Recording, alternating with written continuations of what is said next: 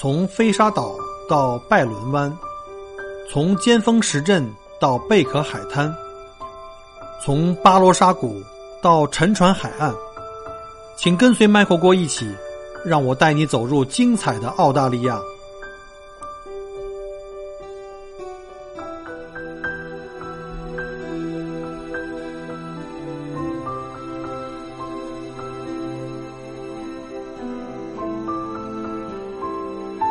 各位听友，大家好，欢迎再次收听麦克郭聊澳洲。今天是二零二零年三月十五号啊，墨尔本时间啊上午十一点二十七分。今天这期节目其实是真的新鲜出炉啊，现在正在录，一会儿就要发出去了。呃，大家知道，我现在除了喜马拉雅音频节目之外呢，同时呢也在同步更新我的同名啊这个微信公众号“麦克郭聊澳洲”。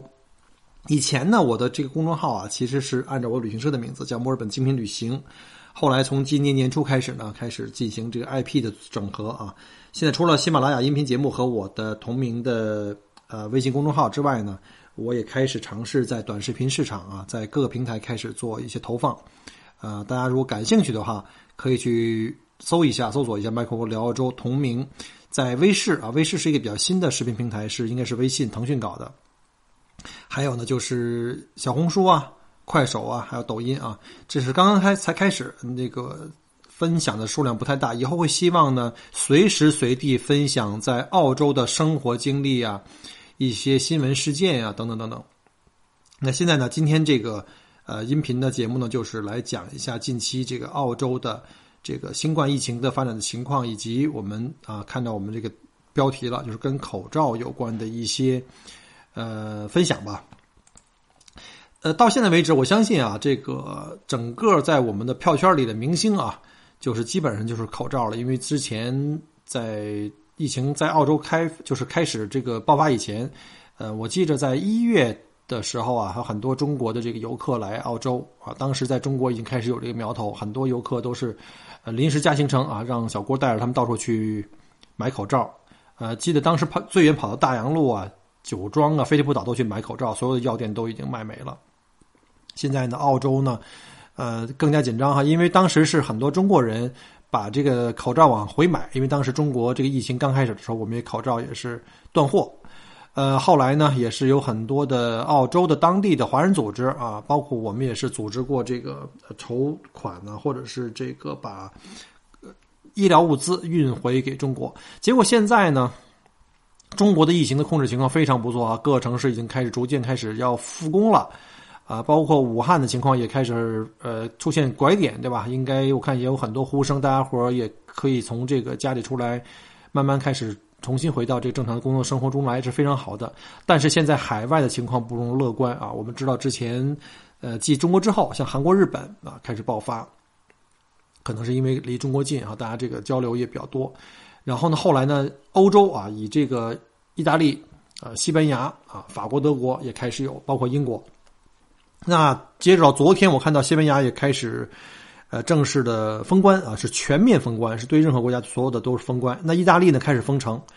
嗯，比较不比较不巧的是呢，澳大利亚呢，我们知道墨尔本呢有一个 F 一方程赛车哈，应该是这周末，应该是今天是最后一场比赛。呃，当时呢，全体的这个澳洲的这个媒体和人民都比较担心，因为当时意大利已经非常敏感了，啊，尤其意大利北部这个大部分车队啊，尤其像法拉利车队是来自于北部。那这些车队来到澳大利亚呢，包括全部全世界的这些车迷啊，来到墨尔本大概据说有三万人，呃，光车手们就大概有从意大利来就有三百多人。当时呢，呃，有不少的民众在网上在呼吁政府取消这个 F1 方程赛车。但是当时的联邦政府跟州政府呢都在犹豫啊，而且我估计这个可能也有 F 一的这个组组织方啊，F 一的这个车会队组织方也有这个呃坚持的这个原因吧，所以一直没有迟迟没有任何举措，直到这些车手跟大部分观众已经来到了澳洲，而且试就这个试车活动已经都开始了，然后呢，随着这些人抵达。澳大利亚的这个数量哈，就是这个确诊数量呢，直线上升啊，直线上升。据说从一百到两百才用了这个一星期的时间，然后之后呢，截止昨天晚上我写那篇公众号的时候呢，应该是最新的数据表示呢，在墨尔本不，在澳洲确诊人数呢大概是两百三十九名。今天早上起来的话，据说已经到了两百五十名左右了。呃，最最高的哈，发现最高的人群还是出现在悉尼，在新南威尔士州的悉尼。然后呢，墨尔本呢，呃，紧随其后啊，作为第二大人口城市，也是紧随其后，大概是五十人左右。还有像呃，这昆士兰、布里斯班也是紧追着墨尔本，但是悉尼的数量差不多是墨尔本的两倍吧。啊，具体数字我就不报了哈，因为这数字一直在变化，我会一直在跟踪。如果大家对澳大利亚的疫情的发展有任何的，呃，感兴趣或者是说关心啊，比如说有亲人在澳洲在移民，或者是子女在这边读书啊，啊，我呢争取这段时间会加，就是提高这个更新的频率啊。如果有必要的话，随着疫情的进一步的变化，我可能会变成，啊，可能甚至可能会每天去更新啊，但是可能每次就不会聊太多，主要是把疫情的情况客观，争取做到客观，啊。从政府官方拿到一些数字，但是我相信政府官方的数字可能会比较保守，因为澳大利亚的这个医疗资源相对来说还是比较少。前段时间大家也看到网上有一些这个视频呢或照片，就是香莫纳什医院很多这种政府的医院开始接受这个检查，就是如果你身体不舒服，感觉自己有可能被感染上了感冒、流感或者是这种病毒的话呢，呃。本着自愿的原则哈，可以去医院去检查，但是现在排着长队，非常长，就排到医院后面外面几百米。所以呢，我也建议在澳洲的我们的邻居们，还有我们的小伙伴们哈，不管您是在留学的，还是在工作、生活、移民的，请大家呢，首先尽量做到自己呢减少出行，减少去到公共场所，尽量避免曝光在这个人流密集区的地方啊。呃，不是说不出去了哈，不是说把自己完全隔离，说尽量减少，啊，有必要的话呢，在家里可以适当啊，不要太多，适当的留一些食物。留食物的目的不是说不要担心澳洲的这个物流哈，和这个我们的食物会买不到，因为毕竟澳洲才两千五百万人，澳洲是很大的这个畜牧业和农业的国家，大家不用担心。包括前段时间去玩命囤积这个卫生纸了哈。我觉得是不太理智的，因为这种过量的短期的这种对挤兑行为，会对本地的物流和生产厂家的这个，因为它都是按计划生产的，会有一个短期的会造成休克，所以呢，其他人会买不到了。你自己一下买了一年的，别人家可能坚持不到一星期了，而物流又跟不上，就会造成这种短期的这种感觉，好像真的是灾难前的这种这种情况哈。最近时间我看到周围的这些超市啊，开始供应呃。纸巾啊，卫生纸都开始又开始供应了，只不过因为前期的这个呃造成的这个挤兑，现在供应是要限购的哈，每人一般都是限购一包啊。今天早上我还看朋友圈，呃，有人早上七点钟到了我们家最近的这旁边的这个，呃，就是这个 Star Park Shopping Center 那个 Cos，早上七点钟刚刚开门的时候，门口已经排了大概几百人，所以大家不要去过度的去囤积哈，够使就行了。呃，目的呢其实是为了。呃，万一要是开始封城也好，或者你限制出行也好，那至少在家里隔离，不用每天去买菜啊。当然了，水果蔬菜你不可能存两周以上的啊，这个可能还是要必须要买的。所以呢，也建议大家呢，可以有计划的去买一点冷冻蔬菜啊，在 Cost、奥迪啊、w o r t s 啊都有这个冷冻蔬菜，可能种类没有像新鲜蔬菜这么多了，但是聊胜于无吧。好了，今天这个呃。澳洲疫情的这个情况基本播报到这儿了啊，我就后面就讲讲今天的主题，就是来讲讲最近票圈的这个明星口罩。首先啊，让我们来学习一下这个口罩的来龙去脉啊，因为大家知道啊，小郭也是一个爱学习的孩子，我们也呃先了解一下这个口罩到底是怎么回事我们对这个口罩的依赖是基于什么样的一个心理或者是一个生理的反应？我查一下维基百科啊。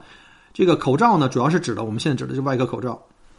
或者叫这个医用口罩，是一系列呢戴在口鼻处，用于阻挡外界有害物质进入佩戴者口鼻，或者阻挡佩戴者呼吸道分泌物玷污其他人或环境的用具。就是一个呢是保护你自己，就是佩戴人自己的；另外一个呢也是，如果佩戴者你是已经是感染了，你佩戴口罩罩的话呢，其实是为了保护其他人。但是呢，多为医护人员使用啊，易被广泛的用于预防呼吸道疾病啊，或者是严重急性呼吸系统的这个综合症、流感的传播。在亚洲城市中呢，类似的口罩呢，易用于日常生活中其他阻挡，类似像灰尘啊、粉尘啊、雾霾啊，甚至是花粉。一般市民啊，多以外科口罩或类似的口罩可以过滤空气中的有害物质，但实际上啊，这个普通外科的口罩的设计最主要的目的是佩戴，是阻挡这个佩戴者的口鼻飞沫，就是你要是感染了啊，就是真尽量去阻挡空气中的这个飞沫的这种飞沫的传播啊，扩气功过滤空气中的这个微粒的能力它非常有限，呃，更别提这个空气中的有害气体了。所以在日本啊，你会看到很多人在生病期间在公共场所佩戴口罩是非常平常的一件事。这样做呢，可以防止疾病传播。啊，也有人出于其他目的戴口罩了，比如像香港和澳门，其卫生部门曾经鼓励市民佩戴这个预防呼吸道疾病，而这市民呢也都普遍接受。我发现，在亚洲区这种情况哈，像这个日本、韩国、中国啊，这个香港。澳门、台湾这种，不过呢，像美国、欧美国家，比如像美国的疾病控制中心啊 （CDC），他们对这个外科口罩的预防佩戴者，这个就是可以预防这个佩戴者感染呼吸道疾病呢，抱有怀疑态度啊。而且，这个欧美的民众也很少佩戴，他们觉得这样不舒服。呃，当年在黑死病横行欧洲的时候，部分的瘟疫医生啊，佩戴这种鸟嘴型的面罩啊，就类似呢，就。现在就类似现在的这种医疗的这种口罩或者防毒面具，其前端那个鸟嘴的这个这个鸟嘴状的构造，前端呢装有什么龙涎香啊、蜂蜜花呀、什么留兰香草啊，还有什么樟脑啊、丁香啊、这个鸦片烃啊、梅药啊，还有像玫瑰花瓣以及复合香等等这种香料物质。它除了可以掩盖这环境中的臭味以外，哈，还具有隔离这个病人这飞沫跟杀菌的作用。到了十九世纪啊，类似现代的这种口罩出现，并开始应用适用于这个医疗领域。呃，德国的一个病理学家啊，叫做这个莱德奇啊，开始建议呢，医护人员使用纱布罩啊，它具有这个防止细菌感染。到了二十世纪初，口罩首次成为大众生活必需品，席卷全球。这个的西班牙流感啊，当时曾经夺走了约大概五千万人的生命。我们大家知道哈，这个西班牙流感其实它叫西班牙流感，其实这名字是西班牙给背了雷啊。最早是发生在美国的啊，美国人当时是为了隐瞒这个消息。当时这个西班牙流感非常厉害，夺走了全球大概五千万人的生命啊，五亿人被感染。普通人群就被要求用口罩抵御这个病毒，在当时的时候就开始使用了。在二十世纪的中后期，口罩的大规模使用的次数呢，明显就开始频繁了。可能也是随着这个呃人口啊，地球人口在逐渐的在增加，呃，这个交通呢也是越来越的效率越高，所以这个密切的这个传播跟接触的这个几率也提高了。那载入史册的历次大流感中呢，口罩在预防跟阻断病毒传播方面呢，确实是扮演了非常重要的一个角色。呃，从一八九七年这德国人美呃德国人美德奇介绍给大家。一种用纱布包啊口鼻的这个防止细菌侵入的办法以后，又有人做了一种叫六层纱布的口罩，缝在衣领上，用用的时候呢，用一边翻过来，用一个手扶着捂住这口鼻就可以了。但是这种口罩呢，因为一直要用手按住，极不方便使用。后来又有人想出了用带子啊系在两个耳朵上，这就是形成了今天常用口罩的这个雏形。这个口罩呢有几种了，当时是主要是以棉布和纱布为主了。呃，当时这种材质的这种口罩只能过滤比较大颗粒的这个这个空气颗粒，仅适用于现在我们看到那些什么清洁工啊啊，对吧？呃，平时使用者这个或者是说患者在无外科手术时用的这种口罩，它可以尽量减少咳出的这个飞沫的量啊，还可以阻挡一部分的水呃这个水雾。呃，使用后阻挡大概是只有百分之八十，这可以防范这个飞沫传染，并阻挡百分之十到二十的这个空气。就是空气中这种颗粒物，啊，其中的三层的这种布口罩含有无纺布、活性炭，可以防这个 PM 二点五，可以就是防护能力的相对来说还 OK。另外一种呢，就是纸口罩，它可以阻挡百分之七十以上的五微米的这种颗粒，但是要是有破损或者是已经你反复使用弄脏的话，就应该立即更换啊。这适合平时做一些清洁啊清洁活动，或者是防这个花粉。那下一种呢，就是这个活性炭口罩，可以吸附有机的这种气体或者是毒性的粉尘，但它不具备这个杀菌的功能，而且呢，它的空气阻隔效果效果比较好，需费力呼吸啊，而且它无法吸附异味啊。这种东西要是坏了以后要及时更换，它只适合于像喷漆作业或喷洒农药使用。它的这个阻挡粉末的效果呢是大概只有百分之八十，但是它可以阻挡百分之三十到八十的空气。空气这个有毒物质，或者是减轻一部分气味那到了下面，就是我们现在常用的两种这个口罩，其中一种就叫外科口罩。现在我们用的这种外科口罩啊，它可以阻挡百分之九十的这个次微米的颗粒，但是这种的话只能是呃一天当天使用要去更换。如果要有破损或者是污损的话，就要立即更换。它比较适合我们现在这种什么流感啊、感冒发烧等呼吸道症状时，或者说我们在前往。医院啊、电影院等不通风的这种人流密集场所可以使用。使用后呢，阻挡飞沫的效果还达到百分之九十，这就相当不错了哈。而且可以阻挡百分之三十到八十的这个空气的这个污染物质。那下面一个就是现在我们呃最高级的叫 N95 标准的这种防护口罩。所谓 N95，它就是可以阻挡百分之九十五以上的四微米的颗粒，呼吸阻抗比较高，就是呼吸起来比较。比较累哈，不适合一般民众长时间佩戴啊，应该避免重复使用。它可以阻挡百分之八十到百分之九十九的这个空气的污染物质啊。那下面在结在结构跟材料上再跟大家再介绍一下，因为大家现在在网上会看到很多这口罩的介绍啊，不同的品牌，大家可能会比较。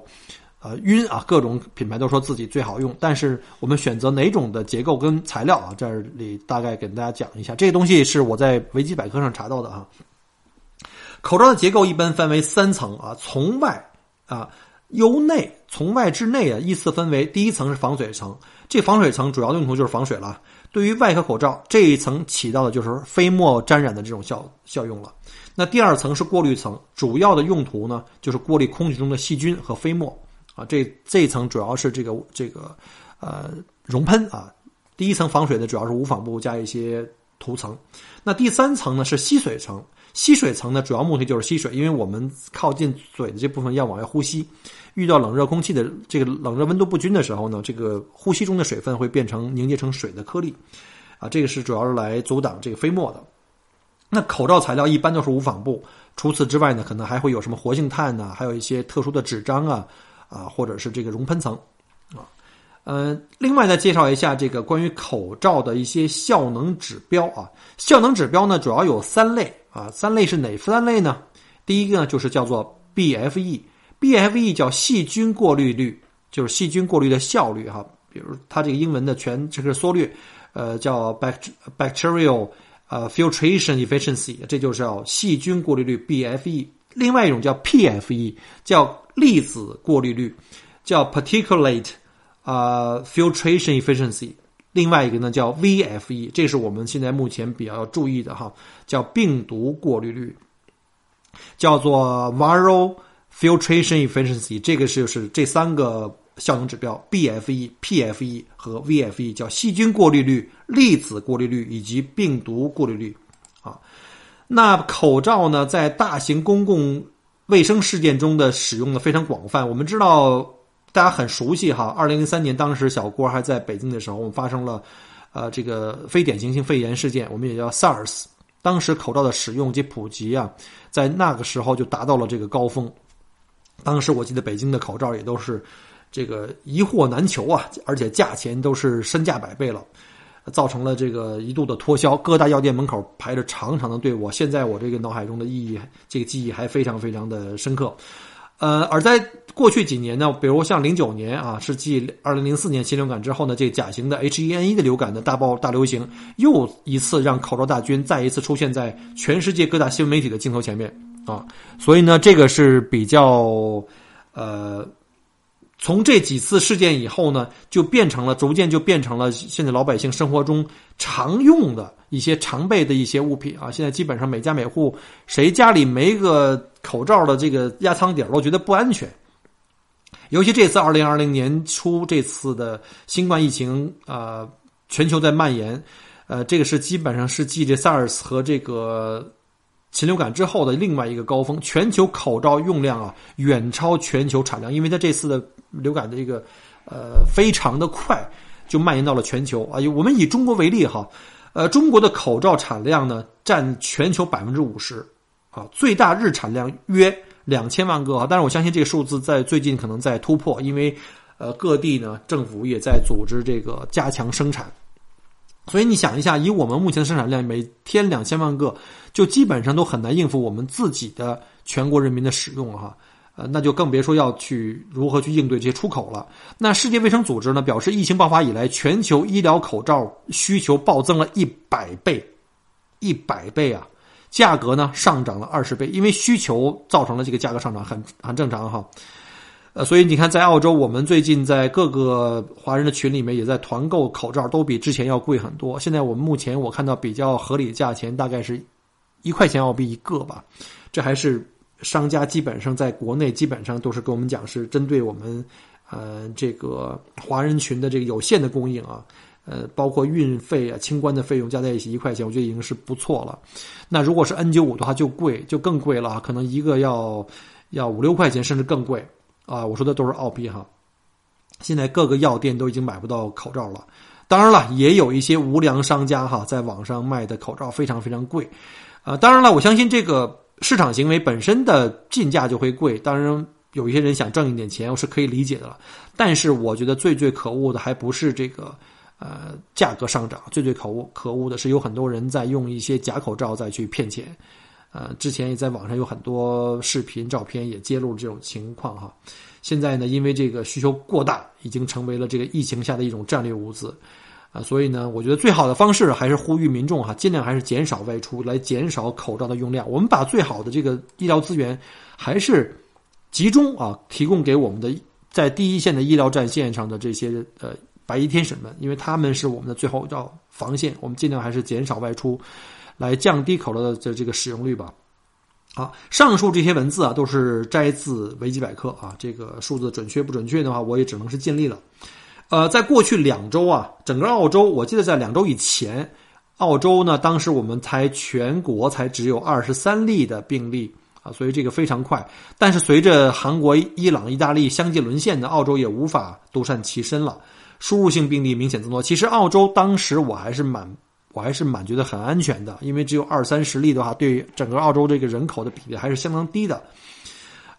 还可以有效进行控制。但是输入性病例呢，就特别的可怕了，因为你不封这些旅游游客的话呢，那澳洲可能根本就承受不了。尤其这次这个啊各种的这种大型的群体聚集活动，包括像这个国际赛事 F 一，所以当时民众就已经大批民众开始呃抗议，或者说号召政府呢。取消 F 一，最后政府还是迫于压力哈取消了这个 F 一。但是呢，我个人觉得这东西就是一个政治和这个呃这种利益的交换，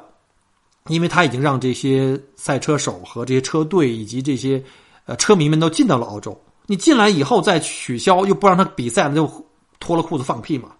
所以我觉得这个政府呢也是可能也是没办法啊，就是各方面的压力都很大，他都要去做这个这个。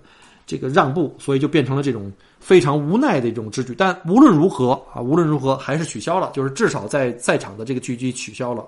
啊。但是之前的蒙巴节、电音节啊，啊上万人的这种聚集还是有了。现在澳洲政府已经呃通知啊，不允许啊，不允许五百人以上的这种公共的聚集事件。但是我觉得五百人还是太多了吧？我觉得一百人都是很危险的，因为每一个人啊，他们的这个交集。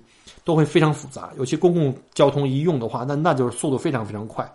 我知道我们周围的几个教会都已经啊呼吁教友们取消了去教堂集聚去祷告的这个情况哈，已经改为在线下啊，在这个线上啊，在线上去祷告。呃，昨天晚上截止到昨天晚上我发公众号的时候呢，呃，澳洲的确诊人数已经飙升到二百二十七了。大家想象一下啊，两周前只有二十三。现在直接到二百二十七，啊，应该是二百二十九。昨天我更新完之后又有两个，在昨天晚上大概澳洲时间十一点的时候，所以你看了一下，两周增加了十倍，这个非常非常可怕。而且呢，在澳洲政府公布的几个定点检测医院呢，出现了排长龙去等待病毒检测。大家可能看到很多这种视频哈，我们这边最近的一个莫纳什医院就是门口排起了长龙，上百米长。那目前呢，在澳洲呢，我们已知的大概有不到一千七百人，一千六百六十八人处于疑似，就他有各种的症状，但是还没有机会去排查，因为试剂盒比较有限，医院的这个医疗资源也比较有限，我们需要时间。那昨天的一个新的新闻呢？是让我们特别震惊的，就是我们的澳洲内政部长 Peter Dutton，他原来是我们的移民局的部长哈，他已经被确诊感染了，而他在之前呢是去了美国，还跟美国特朗普的家人一起亲密的合照啊，所以呢，现在澳洲已经到了疫情爆发的阶段，现在这么讲的话，两周已经出现了十倍的增长，虽然。二百多人还是为数比较少，但是如果澳洲政府不进一步采取措施，比如像封关啊，甚至呢有前一段有这个消息说，可能政府也在考虑在各州之前进行州内的这个啊这个封城啊，我觉得这个是不是一个比较过激的行为？可能甚至有点动作有点晚了，因为什么呢？因为。眼前我们有美国、有意大利、有韩国，甚至前面还有西班牙的这个封国的这个措施，已经给我们作为一个例子了。而中国在这个疫情爆发初期啊，高速的这爆发初期进行封城的处理呢，效果是非常非常显著的。所以我们应该去效仿。如果说心里不慌呢，都是假的啊！说实话，我自己也是比较害怕。这几天还在跟家人在商量，要不要给孩子让俊俊不上学。而且呢，看着家里这个空空的冰箱啊，也总想着还是想出去买点啥哈。一方面就是万一呢，这个要是封城了，对吧？不好出去了，或者是说尽量减少出行带来的这个风险。但是呢，现在这个各大商超货架上的卫生纸、面粉还是空空如也。不过前两天呢，发现在好多这个华人超市。或者是韩国人的超市呢，还是能看到一些大米跟面粉的啊，所以呢，这个我们就赶紧就抓紧时间就买了点而且我比较担心的是呢，在很多像大的商场、交通交通枢纽的地方，很多人来来往往都是没有戴口罩。没错啊，没人戴口罩，可能偶尔能看到有一些华人戴口罩，但是非常非常少。呃。但是呢，我前天去医院给老人去呃去开处方药的时候，因为只能去医院的医生那儿去开处方药，我们看到在医疗诊所、家庭医生和前台，他们都已经主动戴上了这个口罩，因为他们要接触很多的病人。医院其实是最危险的啊，他们有权利自己决定来给自己来做这个防护。而且我们的家庭医生都建议我们，如果再开处方药，不需要再到医院来，直接打电话和发邮件，他们会尽量在不接触的情况下来给我们。啊，发邮件来发处方啊，呃，所以呢，说明这种情况呢，在医疗体系内部已经有一定的紧张度了。那很多我们的朋友圈啊，或者是我们的听友群、已友群里也在问我哈，说看你们的视频和照片，这帮澳洲人去那抢购啊，那超市那么多人都不戴口罩，表示非常不理解，都这种情况了，怎么还这么心大呀？呃，记得我记得之前中国疫情严重的时候呢，国内的要求是出门必须戴口罩，不戴口罩根本不让出门啊，还出现过很多这种，呃，冲突事件啊，呃，微信里甚至还充斥着各种段子，比如说如何去说服满不在乎的父母戴口罩啊，什么不戴口罩就是对社会不负责任等等等等言论啊，甚至还有这个要么选口罩啊，要么选呼吸机，你二选一啊，反正是各种的条款啊，但是呢。啊，对了，还有一条我觉得特逗，就是说没有口罩呢，得出门买口罩，对吧？那不戴口罩又不让出门，所以呢，得把家里仅存的一两个口罩戴着口罩出去买，结果还没买，还没买着口罩，还浪费了一口罩，这这确实太难了。这段子也是听过啊。那在国内现在基本上口罩是必需品了，那炫富都是要掏出来一沓的口罩给别人看。那在澳洲呢，变成了卫生纸是必需品了，炫富都得有一屋子卫生纸。就是觉得你们这澳洲人也太奇葩了，为什么不买口罩，或者是不买别的东西哈？甚至不存粮都要存卫生纸，光不想着照嘴，光想着擦屁股。呃，其实，在戴口罩这个事儿上哈，东西方存在着很大的差异，主要是在文化差异和这个理理解方面的价值观理解方面的。那在中国、日本、韩国等亚洲国家啊，即使在没有病的时候，大家还经常会戴上口罩，也不会受到什么质疑啊。呃，或者说被认为是怪异的行为，大家司空见惯了。而在西方国家，可能我猜是因为普遍人口密度相对比较低，交叉感染机会比较少吧。大家也不是很容易感冒，所以在他们固有思维里面，只有生病的人才应该戴口罩，你不会去传染别人，对吗？戴口罩是为了防止病人把疾病传给健康的人，而生病的人，你本身就应该待在家里或医院里，而不是戴着口罩还到处跑。这不是对别人不负责任吗？这所以这是为什么？之前我们看到很多人，就是华人在西方国家生活的华人呢，就是自己没事儿，只是因为这个有这疫情的这种压力的时候呢，戴着口罩出去逛街，那就被周围的这帮西方的这帮的当地人，呃，被质疑甚至被厌恶的主要原因，这是有一个文化的差异哈，大家也希望能够互相理解一下。那老外认为说你戴口罩是因为你得病了，你得病就别往外跑了，还去去餐馆吃饭，去购物中心，而且很多华人特别逗，我也亲自碰到过哈。前几天在奥迪去买那个买菜的时候就碰到过两个华人，一口的流利的流利的中文就进去了，我就不讲他是哪人了哈，反正听起来乡音很亲切，聊着天就进了，耳朵上一人戴一口罩，当时还不戴死，就戴着一边啊，就是把那个耷拉在耳边进去谈笑风生，你这戴着它干嘛呢？你不是吓唬自己，同时让别人也是增加这个这个厌恶情绪吗？所以有的人说啊，这个老外老老这个歧视我们，我们做的好多事儿最好也都想一想啊，这个你会不会遭致别人的歧视啊？这事儿就不谈了哈。那我们讲讲这个，我们戴口罩到底是不是可以防病毒哈？呃，之前查过一则这个报道哈，就是这个呃叫做这个 Life Science 曾经报道过，标准的外科口罩基本上是不能。保护您免受新冠病毒侵害的，因为它的设计目的根本不是来阻止这个病毒颗粒的，也不能使面部完全被封闭啊。这个我们也能看到有很多漏空气的地方。这个外科口罩的使用呢，其实主要是阻止佩戴者啊，你嘴中喷出的这个呼吸道飞沫进入到周围环境里，也就是说是适合被感染者或者是有这个呃有这个先兆的。那外科口罩最初的设计目的是为了阻止手术医生口中的飞沫进入到的他的手术范围，这是外科手术用的范围，以此呢来降低对病人或者是被手术的这个患者的感染。所以呢，它可以帮助感染，防止感染者进一步进行病毒的传播，而不是让你健康的人戴着，你戴着也不一定确保你不被病毒感染。呃，况且呢，很多专业人士呢认为佩戴口罩以后呢，反而一般的非专业人士呢，反而更容易因为戴了口罩，不正确的戴佩戴口罩，你可能手呢会更频繁的接触自己的面部，比如说要调整口罩啊，摸你的眼睛啊、脸啊，到处去乱摸。而佩戴口罩以后呢，你口罩内部呢会细居，会那个蓄积这个湿潮湿的小液滴，就是你喷出来的这个口气会有一些湿润的空气。呃，遇冷来凝结，而这些小液滴呢，更是病毒的温床，啊，所以呢，他们认为呢，健康的人最好不要戴，啊，相对于普通外科口罩，当然 N95 的这个防护能力更强了，它的设计呢，使得周围的这个密罩密闭的这个，在这个佩戴者的口鼻周围，可以大大减少病毒传播，但是要学会正确佩戴，使 N95 口罩呢正确的。衣服在你的鼻子、脸颊和下巴周围，以确保周围没有空气可以潜入到口罩的这个边缘。但是，即使戴上这个 N95 口罩，也不能做到完全的防护，只能做百分之九十五以上。毕竟，很多病毒还是通过可以通过黏膜，比如说像眼睛来传播的。所以呢，大家看到战斗在防疫一线的的这些医护人员们，他们除了这佩戴 N95 口罩之外，他们还要佩戴护目镜啊，还要穿防护服，把整个的脸、头发、身体全部都罩起来，甚至要穿两层，还要戴两层的手套。啊，虽然我们这些生活在澳洲的华人都很想买到口罩，但是现在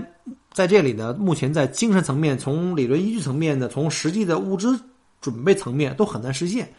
在澳洲政府正式对中国实施旅行禁令之前啊，口罩就已经脱销了，然后呢，也很难哈。一度都买到，所以呢，从大局角度出发，这些医疗物资肯定要还是希望用在刀刃上。口罩对于照顾病人的医卫生保健人员和社会护理人员至关重要。为了保证他们的防护啊，他们有了更好的防护，才能更好的救助这个已经确诊的病人。啊，确诊病人和疑似病人以及照料在。就是在家里照料患病者的这个家庭成员，也要佩戴，也要正确的佩戴这些口罩啊，以免这个病毒的进一步的传播。而作为普通大众啊，你们如果出去逛街呀，或乘公共交通，我觉得是原则上是不需要佩戴这个口罩。但是最好的是尽量减少啊减少这出行。所以西方的普遍的这个观念认为，口罩对正常人的帮助不大。那你平时还不知还不如多注意洗手和这个注意卫生习惯，不要自己经常摸眼睛啊摸脸。关于这个病毒防护啊，呃，澳大利亚卫生部啊给出的建议就是尽量还是呃健康者无需佩戴。呃，对于普通民普通民众来说，最好的是卫生习惯的养成啊，尤其小朋友们和老人啊，毕毕竟他们这个最容易被感染。还有就是，我们甚至很多地方，像原来小郭开这个 Subway 餐馆，我们对这个洗手呢是有标准流程的，洗洗手的时间、位置、动作，甚至我们打喷嚏、咳嗽都要有相应的卫生礼仪啊。比如说，我们打喷嚏、咳嗽都要用我们的胳膊的肘部啊，两个胳膊的肘部，因为我的手要是拿手捂的话，你的手下一个抚抚摸的任何物品都会变成传播的那个对象，都是拿肘部。挡住自己的口鼻去打喷嚏或咳嗽啊，因为这部分不再不太容易接触其他的地方，然后回家再去洗澡啊，每天要回家就要去洗澡，这是一个比较好的方法。另外呢，就是常洗手了啊，避免口鼻接触了。然后呢，或者像我们在中国的话呢，我们随身会带着一包纸巾啊，然后呢，咳嗽或打喷嚏时候再拿着纸巾隔着，然后再用这个纸巾再扔到这个垃圾箱里面去，然后避免跟其他人亲密接触了。呃，而且我觉得各位如果在中国啊，依照目前全国上下严阵以待这个疫情的这个决心和这行动，我觉得倒没有太大的担心。呃，过去几周这封城也就逐渐开放了哈，呃，就算武汉也都开始逐渐的这个恢复当中。其实最大风险啊，目前还是控制这个输入性的这个渠道。我看这几天朋友圈啊，各种新闻啊，包括这个各种亲历者的这个分享视频来看。各大呃港口城市啊，这入境的强制隔离还做得很到位的，很多这个同胞回国了，然后呢，从国际港直接啊进行消毒，然后全程隔离，然后入住当地的这个隔离的酒店啊，或者是这个政府的这个呃隔离的这种这种收容机构，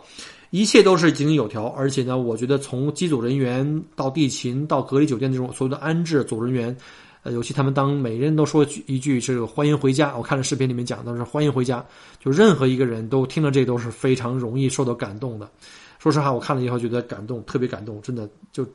眼眶里都发湿了。反观我们这个在海外的这个西方国家啊，像美国、加拿大、英国、欧洲乃至澳大利亚、新西兰，现在都没有这么大、这么强的这个动员力和组织能力啊，这个是，这个是确实跟。我们的祖国比差得太远了，而且这个历史跟文化习惯，使得很多人觉得这个政府不能因为一个流感就封城啊，从而践踏了他们所谓的这种自由啊。这个我真的要想一下，这个有时候这个西方民主这种所谓的自由啊，有的时候非常的非常的不负责任。我觉得，呃，我觉得自由从来没有绝对的，也没有免费的，你肯定要付出一些东西来换来这个自由。但是如果你用老百姓的这个健康甚至生命来换来这种所谓的自由，是非常愚蠢的，所以呢，在这种所谓的自由民主的这种环境下，所带来的这种各种的什么，呃，延误了最佳的防疫的窗口，造成了人群爆发性的这种大面积的这种提高啊，比如现在意大利啊，还有韩国啊、伊朗等等，啊，记住啊，这些病毒啊不会识别你是哪种人，你的人种、肤色，甚至你的职位啊、你的性别，你对它的轻视只能让它更容易。啊，如入无人之境啊，最后带来非常严重的后果。近我们有二零零三年 SARS 的这个案例啊，给我们作为一个警醒，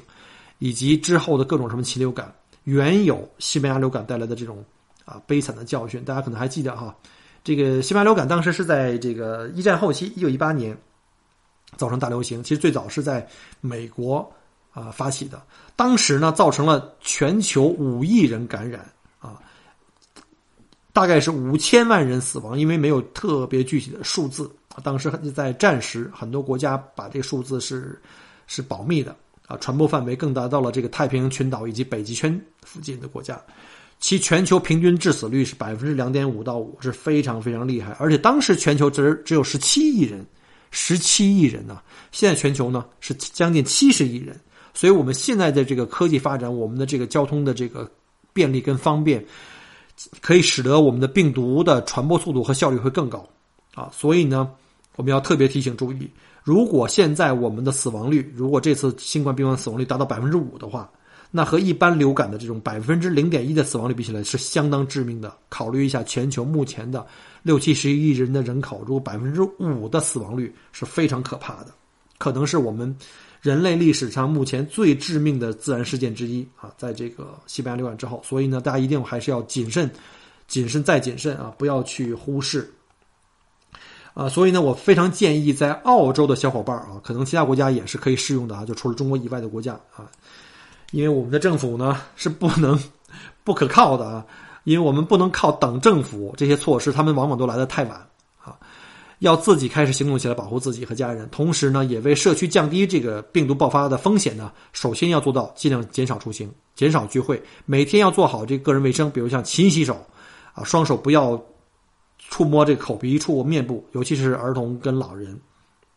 家中呢，在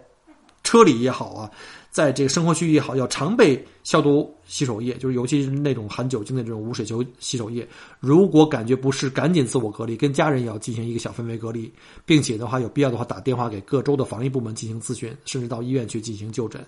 同时呢，在家里呢，我建议适当的保存一些食品啊、药品，减少这个外出购物和曝光的频率。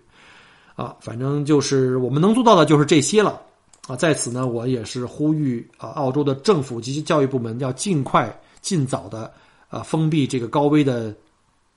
国家，就是对外的一些国家的输入输入性要进行控制哈，甚至可能要考虑向西班牙进行全方位的进行啊封闭，以免造成更大的这个损失啊。包括像对目前的高危国家，像在主要在欧洲、日本，甚至是美国啊，不要因为跟美国的这关系走得近，就对美美国一直非常暧昧。否则到了这个关键时候，美国也帮不了你。甚至呢，我们对内呢要关停一些学校啊、政府啊，甚至一些企事业单位，停止任何大型的这个群体性的活动，保证澳洲的病毒不会在澳洲大面积爆发。学习一下中国封城的经验啊，呃，给我们当地的这个人民呢也争取更多的时间，集中有限的医疗资源，集中应对已经确诊的这些呃人数目前不多的病患。希望通过这次新冠病毒爆发呢，让我们再次检讨自己的应急机制和应这个政府的应急和执行效率。最重要的是，尽量不要让历史重演。啊，在这儿呢，想引用一句话，就是 “God only help those who help themselves”，就是上帝只帮助那些希望帮助自己的人啊。那节目呢，到此的呢，就跟大家先聊到这儿。因为时间关系哈，也希望大家我们各位听友呢和已友，不管是在祖国还是在澳洲的，大家都注意保护，注意做好隔离。呃，祝愿每一个人都健健康康的。我们下周再见，拜拜。很荣幸您的收听和关注。如果您喜欢我的节目，请您把它转发分享给您的朋友们，同时。也欢迎您线下跟我留言互动，除了喜马拉雅，也欢迎您加我的个人微信，并关注我的旅行服务公众号“墨尔本精品旅行”。我给大家准备了很多关于澳洲旅行的资讯和攻略，请您跟随我一道走入精彩的澳大利亚。